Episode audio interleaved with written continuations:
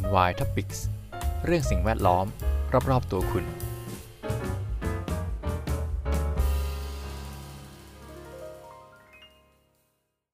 สวัสดีครับ NY Topics กับผมพีทันสถีพันธิภักดีครับ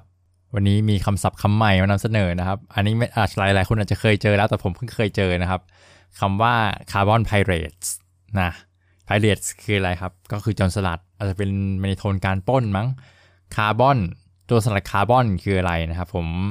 ไปอ่านข่าวจาก The Guardian มานะครับผู้เขียนเนี่ยชื่อแพทริกกรีนฟิลด์นะครับ The Carbon Pirates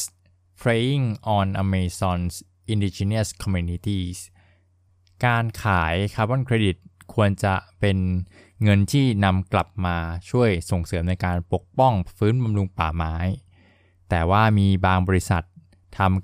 ำข้อตกลงแล้วก็ทำให้ผู้คนท้องถิ่นสูญเสียสิทธิ์ในป่าผืนนั้นไปมีชุมชนเมืองหลายๆชุมชนที่เป็นคนในพื้นที่รอบๆป่าอเมซอน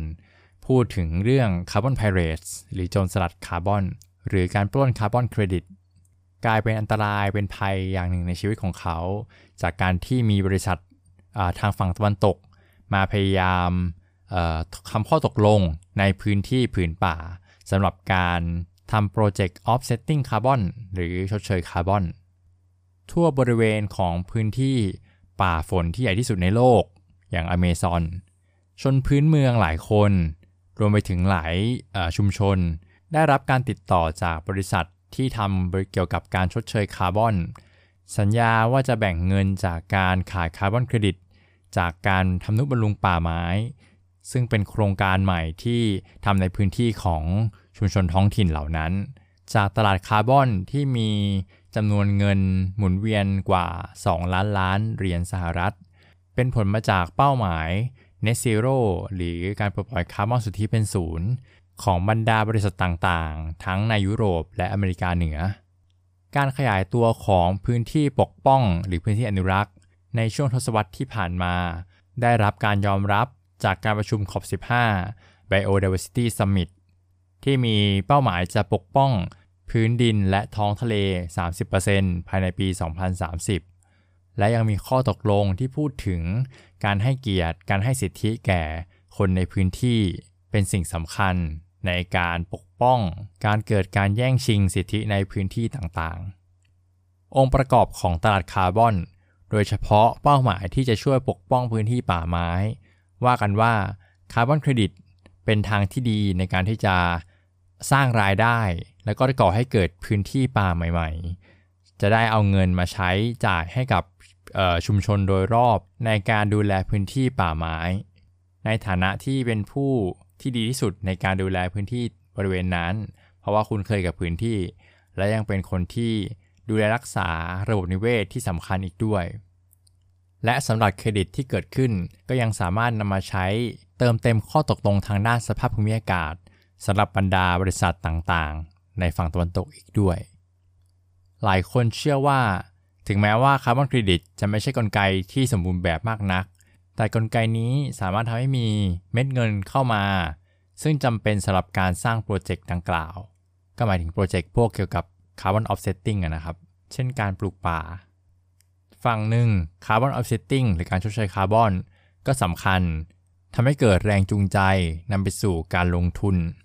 ในขณะที่อีกฝั่งหนึ่งก็อาจจะมีความเสี่ยงที่บรรดาผู้ปลดปล่อยก๊าซเรือนกระจกต่างๆจะไม่สนใจในการลดก๊าซเรือนกระจกที่ตัวเองปล่อยออกมาจากการดำเนินการของตัวเองตรงนี้เขาก็หมายถึงว่าแทนที่จะลดการปล่อยก๊าซเรือนกระจกด้วยตัวเองก็ไปซื้อคาร์บอนเครดิตมาชดเชยอย่างเดียวอะไรเงี้ยนะครับมันก็มีข้อดีข้อเสียเนื้อหาหลังจากนี้ของบทความก็จะเป็นบทสัมภาษณ์ของชุมชนท้องถิ่นที่อยู่บริเวณป่าไม้นะครับทั้งในประเทศเปรูโคลัมเบียคอสตาริกาพูดเป็นเสียงเดียวกันนะครับว่าบรรดาบริษัทต่างๆที่มีความสนใจที่จะมาทำการชดเชยคาร์บอนในพื้นที่ป่าไม้นะครับก็จะเข้ามาทำสัญญาซึ่งสัญญาเนี่ยก็จะเป็นภาษาอังกฤษแล้วก็มีความยาวค่อนข้างมากคนในพื้นที่เขาก็ไม่รู้ภาษานะครับแล้วก็อาจจะทำให้ข้อตกลงเกิดขึ้นโดยที่เขาไม่รู้ตัวว่าถูกเอาเปรียบอยู่หรือถูกการริบสิทธิ์ บางอย่างไปนะครับทำให้รายได้เนี่ยไม่เคยเข้ามาตกถึงคนในพื้นที่เลยนะฮะเงินที่ควรจะถูกนำมาช่วยสนับสนุนในการดูแลป่าไม้แล้วก็พัฒนาชุมชนอาจจะเป็นเรื่องการศึกษาเรื่องสาธารณสุขต่างๆก็ไม่เคยมาถึงชุมชนท้องถิ่นเหล่านี้มีประมาณ 5% ของประชากรโลกทั้งหมดแต่กลับเป็นผู้ดูแล 80% ของความหลากหลายชีวภาพของโลกและยังถูกคุกคามด้านสิทธิความรุนแรงนับครั้งไม่ถ้วนจากคนขุดเหมืองคนตัดไม้ทำลายป่าและผู้ค้ายาที่ผิดกฎหมายการสร้างความแข็งแกร่งของโครงสร้างชุมชนในพื้นที่เป็นสิ่งสำคัญในฐานะที่เป็นส่วนหนึ่งของโครงการชดเชยคาร์บอนการปล้นคาร์บอนเครดิตกำลังเกิดขึ้นทั่วผืนป่าอเมซอนโครงการเหล่านี้มีอายุอีกนาน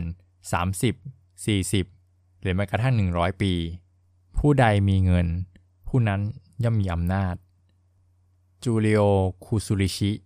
ผู้นำท้องถิ่นแห่งภูมิภาคมาดริดเดดิออสประเทศเปรูกล่าวก็จบไปแบบนี้นะครับบทความผมย่อมานะจริงๆเขามีบทสัมภาษณ์ของผู้นำท้องถิ่นอีกประมาณ 2-3 คนนะครับก็ประมาณนี้แหละครับถูกปล้นไปไม่ได้รับเงินเลยนะครับผมคิดไว้อยู่แล้วนะครับว่าคือเวลาพี่ที่ไหนมีเงินนะครับที่นั่นต้องมีเรื่องแบบนี้เกิดขึ้นอยู่เสมอๆอยู่แล้วนะมีการโกงมีอะไรกันนะครับแล้วคนเผอิญเป็นเรื่องป่าไม้ด้วยไงป่าไม้ก็จะไปอยู่ในประเทศที่ค่อนข้างยากจนนิดนึงเพราะว่าประเทศร่ำรวยเขาคงเอาพื้นที่ป่าไปทำกินกันหมดแล้วนะครับพื้นที่ป่าไม้สมบูรณ์เนี่ยก็จะอยู่ในพื้นที่พวกฝั่งแอฟริกาใต้แอฟริกาอะไรเงี้ยฮะก็อาจจะถูกเอาเปรียบกันเยอะหน่อยซึ่งมันก็เกิดขึ้นแล้วจริงๆนะแต่อันนี้ผม to be fair นะเอาแบบตรงไปตรงมาไม่แน่ใจว่ามันเกิดขึ้นเยอะขนาดนั้นไหมแต่ผมเชื่อว่ามันต้องมีอยู่แล้วล่ะเรื่องการแบบคือเนื่องจากว่า NETZERO มันก็ใกล้เข้ามาแล้วเนาะ2030ช่วงนี้ก็เป็นโอกาสที่ดีของบรรดาบริษัทใหญ่ๆนะครับที่จะไปกว้านซื้อพื้นที่ป่ามาทำคาร์บอนออฟเซตหรือชดเชยคาร์บอนไปก่อนเพราะว่าเขาก็ต้องมีเป้าหมายที่ถูกบังคับโดยภาครัฐนะเขาต้องทำทุกทีทางแหละแล้วก็ในเมื่อเป็นบริษัทก็ต้องทำกำไรให้สูงสุดถูกไหมครับเพราะฉะนั้นเรื่องแบบนี้มันก็อาจจะเกิดขึ้นได้นะในฐานะของรัฐบาลก็คงต้องปกป้องพื้นที่ในประเทศตัวเองนะครับไม่ให้บริษัทต่างประเทศหรือว่าใครมาสวมสิทธิ์โดยเฉพาะว่าเป็นพื้นที่ป่าเนี่ยเป็นพื้นที่อนุรักษ์แล้วก็ตอนต้นข่าวเขาเมนชั่นถึงขอบ15ที่เป็นขอบของ Biodiversity นะเรื่องความหลากหลายทางชีวภาพเนี่ยก็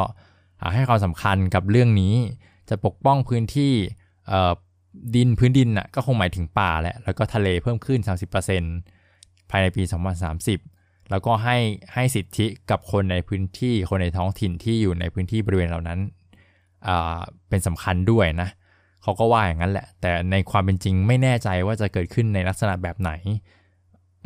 แล้วภาคประชาชนเองก็ผมว่ามีส่วนร่วมได้น้อยนะเรื่องเนี้ยโหผมว่าการเมืองเยอะมากต้องรอดูเลยแหละ คือในประเทศไทยเองอะครับกรมอุทยานเห็นไหมทุกคนข่าวที่แบบเขาเด้งไปนะอธิบดีอุทยานนะครับ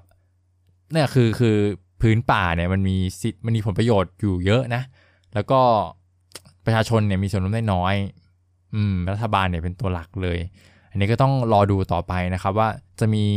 ปัญหาแบบนี้เกิดขึ้นในวงการอื่นๆอีกหรือเปล่านอกจากเรื่องการปลูกป่า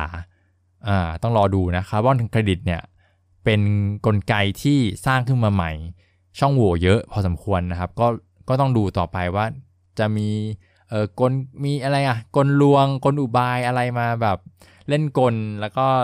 เกิดขึ้นบ้างนะอันนี้ต้องรอติดตามจริงๆอันนี้ก็เป็นอีกมุมมองหนึ่งมาเล่าให้ฟังนะครับเป็นความรู้เป็นคำศัพท์ใหม่สำหรับวันนี้นะครับคาร์บอนไพเรตส์ก็ยังไงฝากติดตามกันต่อไปนะครับเพราะสิ่งแวดล้อมอยู่รอบๆตัวเราสำหรับวันนี้ขอบคุณที่ติดตามครับสวัสดีครับ NY Topics เรื่องสิ่งแวดล้อมรอบๆตัวคุณ